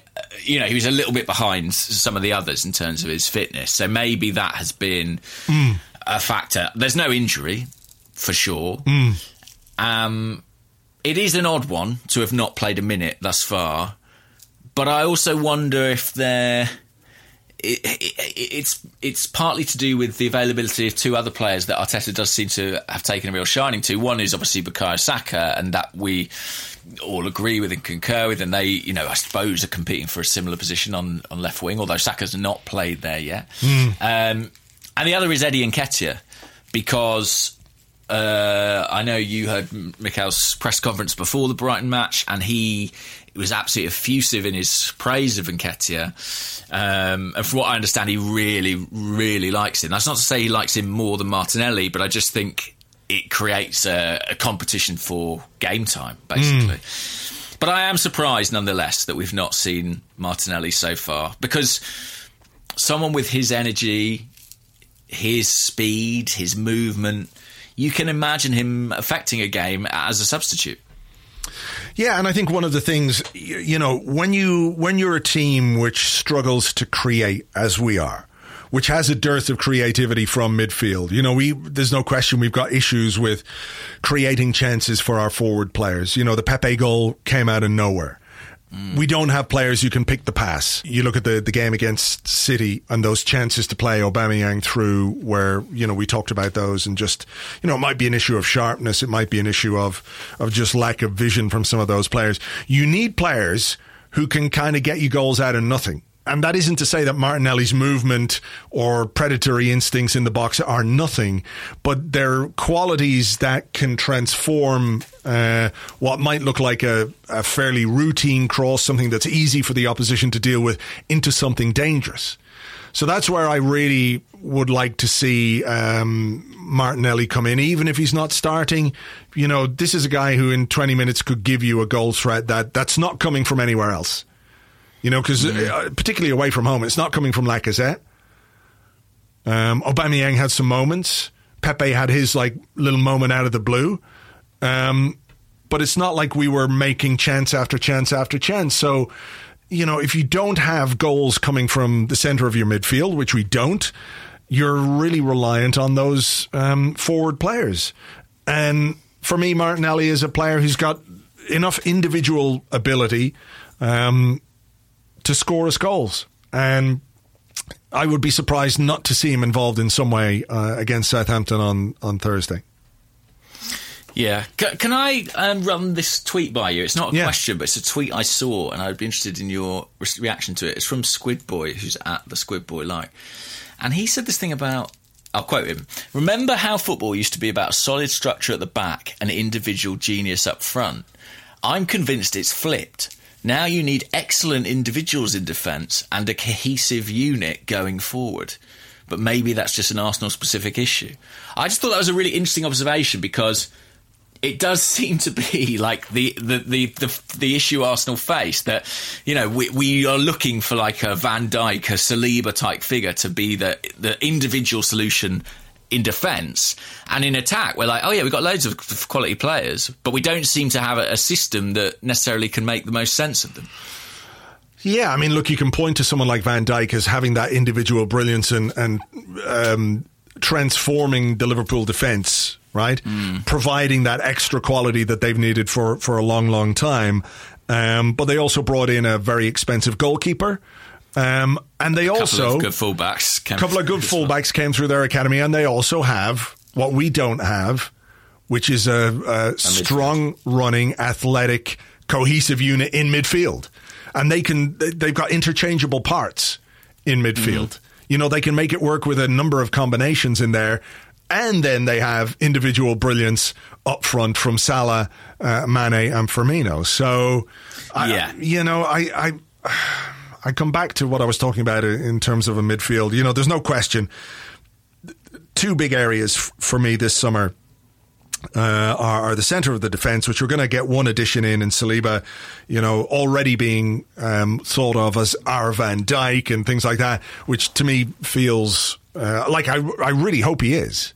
I really, really hope he's as good as people are saying. Uh, but it feels like a lot to pin on a kid coming well he into cost this half. He cost half what Van Dijk cost so by any reasoning I guess he should be half, as good. Yeah. Um, but but the center of our midfield, the center of our midfield is is is uh, is something that needs to be addressed. So those Thomas two are better be cheap and he better be good.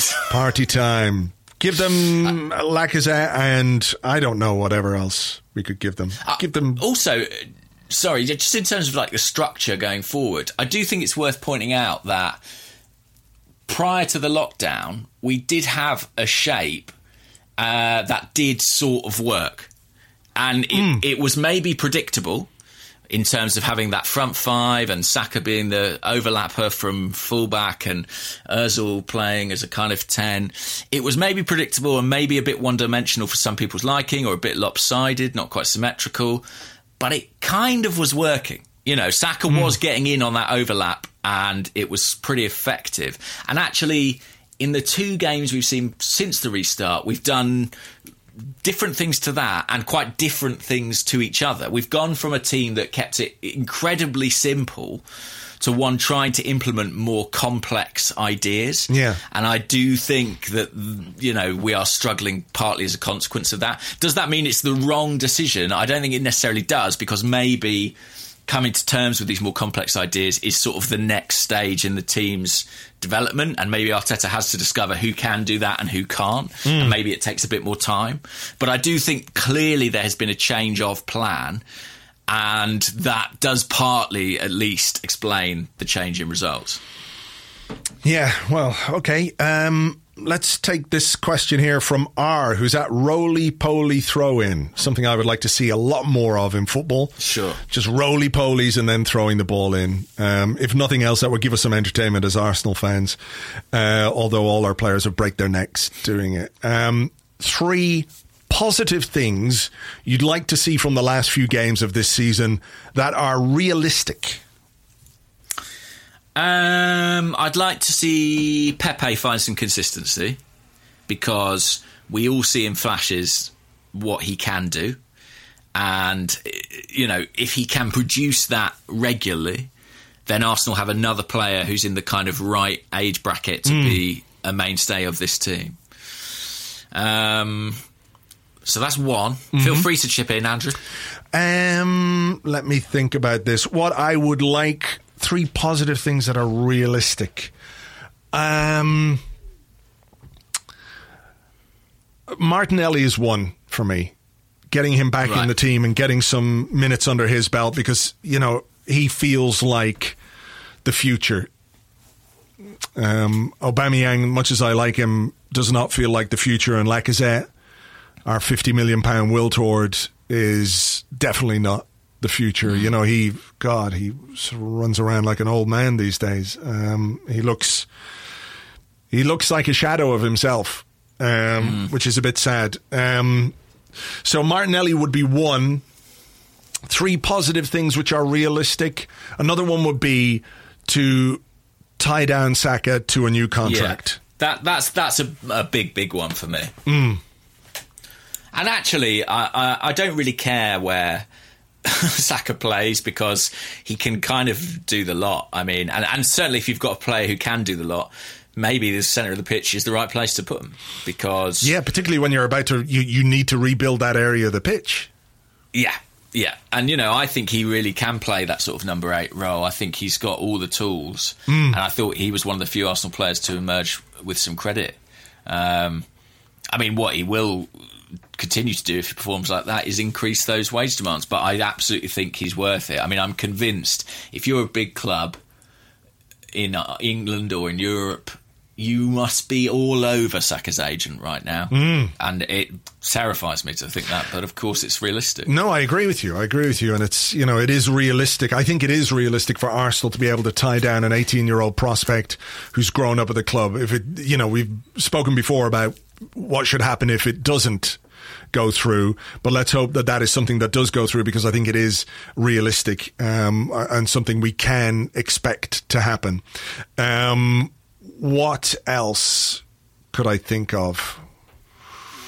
Um, I, I know some people will probably say this is ridiculous, but I I still have a kind of a positive, a more positive outlook on Joe Willock than than a lot of people. So I wonder if the central midfield issue might see him get a few more minutes under his belt. I mean, I'm just looking to the future really, and getting the the younger players as as many as many positives as we can. Maybe maybe two would it be realistic to hope that Hector Bellerin rediscovers some of the form uh, that he showed in the past, if not the necessarily recent past? Um, Yeah, I mean, they they say it can take you two years to come back from a cruciate injury, um, uh, and we're still a little bit short of that. But I do, I am worried that he has potentially lost the thing that made him absolutely outstanding, which was that explosiveness. You know, that was what separated him, in a very literal sense, from others. And I'd be fascinated to see what the the training metrics are yeah. in terms of the pace that he used to have and where he is now, because you know it's not unusual for a player to lose some pace as they get older. You know, as they head towards their thirties, that blistering pace drops off. But it feels like with Hector, it's it, it looks like it's gone uh, way quicker than you would have liked. Well, the, the ACL isn't the only injury, is it? I mean, he had the ankle injury as Yeah. well. Um, uh, yeah, so I, I would be fascinated to know. It's also not just the capacity to reach that speed, but it's the capacity to repeat it.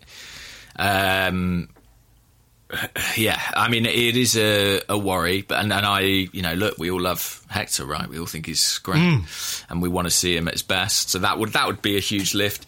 I'd like to see more games from Kieran Tierney. Personally, I was disappointed he didn't play this game. Really? Yeah, I mean, I d- was. disappointed uh, because you obviously. I think, yeah, I think it's um, reasonable to prefer him to Kolasinac, right? I think that's fine. But was it realistic for a guy who hasn't played a game in seven months to have played ninety minutes against Manchester City on uh, Wednesday night, playing with ten men? yeah. I don't think it was realistic. Maybe not, but but I, I still, as a fan, when I turn up and I saw that team sheet and I saw it was Kolasinac, not Tierney, I still felt disappointed. Like Sure. I want to see him play. I get And, it from an uh, emotional point of view, but I think from a being realistic, we have to we have to just sort of say, look, uh, that's a lot to ask of a, a guy who's been out of action for for seven months. Absolutely, but in this period, I do want to see if he can play two games a week. But I, I, I do think that because I'm concerned that he can't. Because I'm not sure he has at any point for us yet. No, he hasn't yet, but I mean, is that not something that needs to happen over time? Is that not something he needs to build? Uh, you know, build into his fitness. I mean, what if we played Maybe. Tierney and he, he like Tierney pulled a calf or a hamstring in this game? People would say you're a fucking idiot. Uh, idiot. Why are you playing Tierney? They say that to me anyway. That's, yeah, that's not. I, I- I didn't mean you. I just meant you know in general that the the the uh, the decision was a foolish one because you're not managing a player's fitness properly. I mean, it's a balancing act. I know, and it's a quality issue because. For me, I'd much rather see Tierney than Kolasinac. Yeah, but in this I- I situation, I, think- understood it. I, I do understand it in this situation, but I mean, maybe I mean to be fair, maybe the season isn't long enough for me to see him play two games a week. I Mm. don't know, but I would like to see it, and I also just want to see more of him. I've basically, I feel like we're all kind of going off his debut to an extent, which was in the cup, uh, and he was brilliant that night, swinging crosses in from the left, and we all thought, here we go, and we just haven't seen him with any kind of consistency, and I really hope we do because I, I think there's a, I actually think there's a really, really good player there, proper modern fullback who can sort of do it all, and actually, in terms of character. Uh, and in terms of being competitive and showing a bit of fight, anyone who saw Tierney play in Celtic knows that psychologically he is tough. He is tough. Like he is someone who he's not the biggest bloke, but he'll he'll go into any challenge absolutely fearless. And I think that we could really do with someone like that. I thought mm. Arteta actually managed Kolasinac quite smartly in this game by basically massively reducing the space that he covered. You know, the problem with Kolasinac is when he bombs forward, he can't get back. He can't go in the Yeah. direction. So he, he basically said sit in as a third centre half. And it, uh, Kolasinac, like, he wasn't brilliant, but he got away with playing in a back four because he wasn't trying to do anything else. Yeah, yeah, yeah. But but but Tierney lets you do so much more. Yeah. And in terms of the shape and getting that overlap and someone replicating a bit what Saka did, I do think he has, in theory, the athleticism to do that. Okay, uh, have you got one more or? Where are we? Um, I, I do actually. Yeah. It's a bit somber, but I think it's worth asking. So it was from Paul W, who's at Paulie T33 on Twitter. And Paul says, I hate to ask this, but what if Arteta isn't as good as we all hope and want? We're pinning an awful lot on an unproven manager. He looks the part, he talks the part, but has a lot to do. I'm not for one minute suggesting we sack him, but is it a cause of worry? um, it would be ridiculous for there not to be worries about hiring a manager who's never managed before. And to manage a club which is going through a period of. What would you say this period is? I mean, how would you describe it? I mean, look, we all knew that the post Wenger years were going to be somewhat turbulent, that there was going to be you know, an impact. But uh, you know, I think we're going through a decline, right? So yeah, I wanted to call it um, transition, but I think transition decline is more decline, accurate. clearly decline is obvious when you look at our footballing performance over the last number of years. Um, it would be wrong for there not to be worries about it. What if he's not as good as we all hope he is? Well, we won't know this season, uh, this season, uh, and maybe we'll know next season, and then we can make a decision. But if he turns out not to be good enough, the answer is sack him and bring in somebody else because that's what happens at football clubs. But I, I think, and I don't want to sort of hammer home this point again because we've had this discussion a few times. I- think it's incumbent on us to look at the situation at Arsenal uh, as a whole and not just think that the issue is with the manager, the guy who's picking the team. I think there are, I think there are issues um, with the ownership. I think there are issues with the executive um, structure. Maybe not so much the structure, but the executive personnel. I think there are significant things to worry about at that level too. And if Arteta turns out to not be good enough and we sack him and we bring in another manager, my faith in the people making that decision and making that appointment will be pretty much rock bottom because they were the ones that brought in Unai Emery. They're they're the ones that um, uh, stuck with Emery. They're the ones that then would have appointed another manager who doesn't make it. And of course, I, I just want to be clear. I really like Mikel Arteta. I really have a lot of hope and faith that he can do the things that he says he wants to do. Um, so I'm not sort of countenancing any uh, campaign or anything like that. But you know, that's the reality. If he turns out not to be good enough, he gets the sack, as with managers everywhere in football. So Yeah, but I- but I- don't be blind to other things that are going on at the football club. That's all I'll say.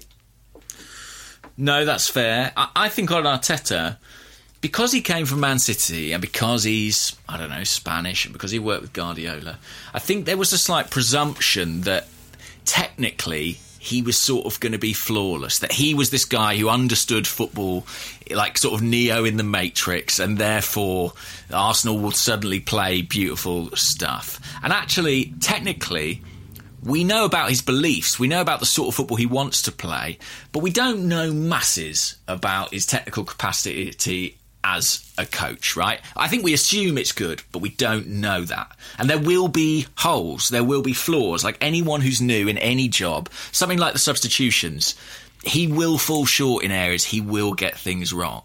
What I think we do know about him partly because he did this job for Pep as his assistant culturally and in terms of kind of you know helping him interact with players from everything he say from everything we know about his time at Arsenal Arsenal are in desperate need of a sort of cultural revolution at London Colney. And I think that Arteta has the right personality to lead that. Hmm. And it, it may be long and it may be bloody and there may be big casualties but I think that Arteta has the, the personality to finish the job that Emery actually tried to do. Emery failed to implement a cultural revolution at Arsenal and shift out some of the big personalities he didn't want around and change the way the club was perceived and clay, change the way, you know, the, the intensity of the players. He did fail. But I think he failed because of certain personal qualities that he lacked. And I think Arteta has those qualities. And although his name is, his title is head coach, I actually think he can manage this group. Maybe he needs more support on the coaching side. From a technical perspective, it's Albert Stuivenberg who's principally advising him. Maybe he does need a more experienced head alongside him, someone who's been a manager before. But I genuinely think when we talk about these senior players, we talk about them not being the right types of personalities, and we need someone to have the balls basically to move them on and also identify the right people mm. to support this young and guide this young cohort of players. I think Arteta does have that capacity. It's, it's uh, very much shades of George Graham era when he took over and he came in. He got rid of all the you know the Charlie Nicholas, the Champagne Charlie Yeah. players, and had a you know, a very promising group of young players coming through. So, you know, there's, look, I'm not saying history can repeat itself or anything like it, but it's just interesting that this is, is sort of, um, is quite similar in terms of the trajectory and in terms of what needs to be done to get the, the club and to get the team back on track. You know, Yeah. Sorry, just to say, uh, Yeah. uh, to give another shout out to Tim Stillman, he tweeted about the job that Pochettino did at Spurs in terms of, you know, transforming to an extent the perception of that team. You know, that they were incredibly soft and flaky, and then they became this kind of hard running, hard tackling, very physical side. Pochettino really did implement that shift, and I think Arteta can too. And let's be clear, sooner or later, it has to happen. Yeah. It has to happen, and it and it it will be painful. And if we if we were to, no one's suggesting this, but if we were to jettison Arteta now, we'd be looking for another manager who could do that same job, Or who wanted someone to has do it, to. yeah. Yeah, yeah. someone has to rip this up, basically. Yeah. And I think my position is basically I think it might as well be Arteta because I believe he can carry it through Sure. better than the guy we had before. Sure. Look, he, you know, he's got a great grounding as a player. He understands the club as well. He was captain of the football club. He, he wants the football club to be what it was. Um, uh, he, he understands what Arsenal should be, you know? So Mm-hmm. Yeah, to go at the job in that, in, with that kind of mind, mindset, um, I, I think we can. I think we can all get behind that, even if people have worries about his um, inexperience or his ability to, to manage games or his in-game management, etc., cetera, et cetera. Those are things he can learn. But I think just from the from the point of view of what he wants Arsenal to be and how he wants it to to get there, I feel like that's something most Arsenal fans should be able to get behind. The one thing I would say, and I've said, you know, we've said this before, is that it is going to require patience from us, which isn't always easy, of course, um, because football is such a short-term business and, and and everything else, but also significant support from Yeah. the Yeah, people yeah, above him, who have to um, enable some of the, the the work that he wants to do. They have to make things happen in terms of getting players to sign new contracts, selling players, buying players, recruitment. You know, is he going to get that support? Are some of Arteta's ideas incompatible with some of the uh, the way that, that, that some of the people at uh, executive level want to operate? There's a very interesting sidebar to all that as well. So. Yeah, it will be interesting, and also it will be quite traumatic. I mean, we will lose more games this season, at least. You know, hmm. we will lose more games, and I, I, I don't mean by that it's okay to lose games. You know, Arsenal should beat Brighton even while they're undergoing this decline, even while we're in this transition. But it is also inevitable that there will be pain. You know? Yeah. Well, I, just to go back before we finish, just to go back to that question about positive things that we want to see from from the between now and the end of the season that are realistic. Hmm. Let's see some personality. Let's hmm. see some personality that, that that that tallies with what our idea of Arsenal is. And it might sound very ephemeral and everything else, but I think everyone knows what I'm talking about. You know, when it comes to that kind of a thing, whether that's from the manager, whether it's, you know, in terms of our performances, whether it's individuals, whatever it might be, whatever happens between now and the end of this season, which I think we you know, we're looking at being pretty much a write off. But let's see some personality, some green shoots. I, you know, I think what we saw from Arteta and the team pre lockdown, I'm not saying it was massively improved, but I felt very much like there were green shoots there for us to, to sort of water. sure. We've taken a little bit of a step backwards in the last couple of games, and it's easy to feel disheartened and everything else. But I think we would be wrong to forget about those things. So let's see a bit of that between now and the end of the season. Whatever happens in terms of results, you can even lose games and take positives from them. You know, you can see things that might be positive from the way we play or the way that we try to play or our intentions within the game. You know, let's see some of those things. Uh, and then we can build on those in the summer, hopefully, provided that, you know, the people um, who, whose job it is to make uh, the changes can do it efficiently and, and well. So, Yeah, but I mean, it, I, I think there is huge pressure and huge onus on them to do it. But it is in much more difficult circumstances now than hmm.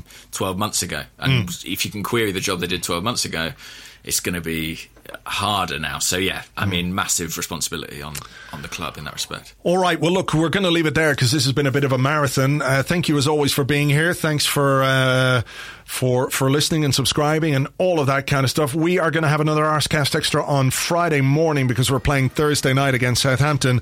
Uh, let's hope we can get a win under our belts. Third time lucky in the uh, post COVID nineteen world.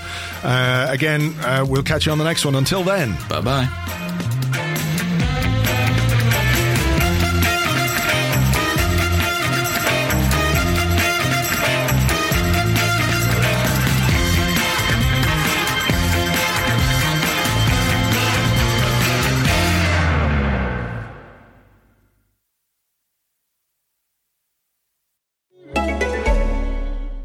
Holiday season, treat yourself.